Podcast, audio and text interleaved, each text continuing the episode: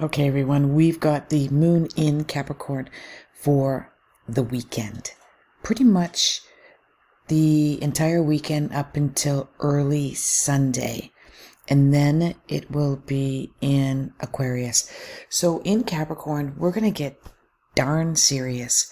We're going to start looking at our dreams and our wishes and our aspirations and where we feel lost and where we feel empty and where we feel abandoned. And we're going to want to grab life by the beep and make things happen. I'm in control here. You're not the boss of me. I want my dreams to come true. Now, this is a Saturnian energy, Saturn energy. So there is going to be a sense that there's roadblocks. People are getting in my way. There's red tape. What's holding you back? What is keeping you scripted into an old way of thinking? This is a time to rewrite that story because for the next two days, no one's going to push you around, no one's going to block you, and no one's going to tell you not to do it.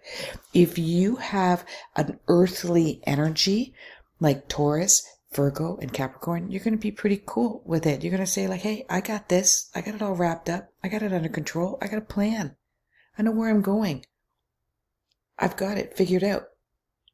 If you've got water, signs such as Cancer, Scorpio, and Pisces, you're going to be a little bit hurt, especially Cancer. It's going to really hurt you that they don't trust you, they don't have your back, they don't support you.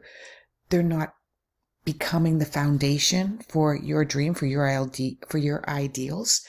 And if you've got bosses or teachers or anybody in authority, such as a parental figure or even a partner or a friend who's trying to be the boss of you and you're a water sign, you're gonna you will be hurt by this, but you know what? You're gonna tell them in a very emotional yet calm way that you don't feel I can do this? You don't think I can do this? Well, I'm going to show them that I can do it. It's going to bring out the passion in you for it.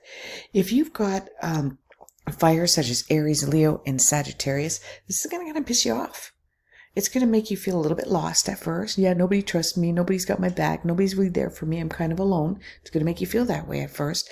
But then, and you might be a bit drama. You might be dramatic about it. You might be really give them pushback. Not only are you not the boss of me, I'm a really important person, by the way, just in case you didn't know. Okay. And if you are a air sign such as Gemini, Libra, and Aquarius, this is going to kind of have you look at the intellectual component to you. It's going to make you feel a little bit alienated. It's going to make you feel like they don't uh, trust your intelligence, that they don't think that you can figure this out on your own. And it's going to make you very much humanitarian and say, hey, I'm smart, I'm witty, I can figure this out. And if you don't think I can, it's just because you're not smart witty enough. you're not as smart and witty as I am. You're not as intelligent as I am. You don't got that figured out. Right? So that's awesome. That's okay. Now remember, you're not only your sun sign. You got to look at your moon sign, your Mercury sign, your Venus sign, your Mars sign. If you don't know what that is, you can contact me on my website at www.askhollyhall.com for like five or ten bucks. I will give you the whole deal you can look at it, you can Google it. Google what are my, what's my moon sign? That's a good place to start. There's a lot of places where you can find your moon sign out and then look at that as well when I'm giving you these amazing mini weekend readings. When we go into Aquarius on Sunday, Monday, and part of Tuesday, this is when you're going to want your freedom.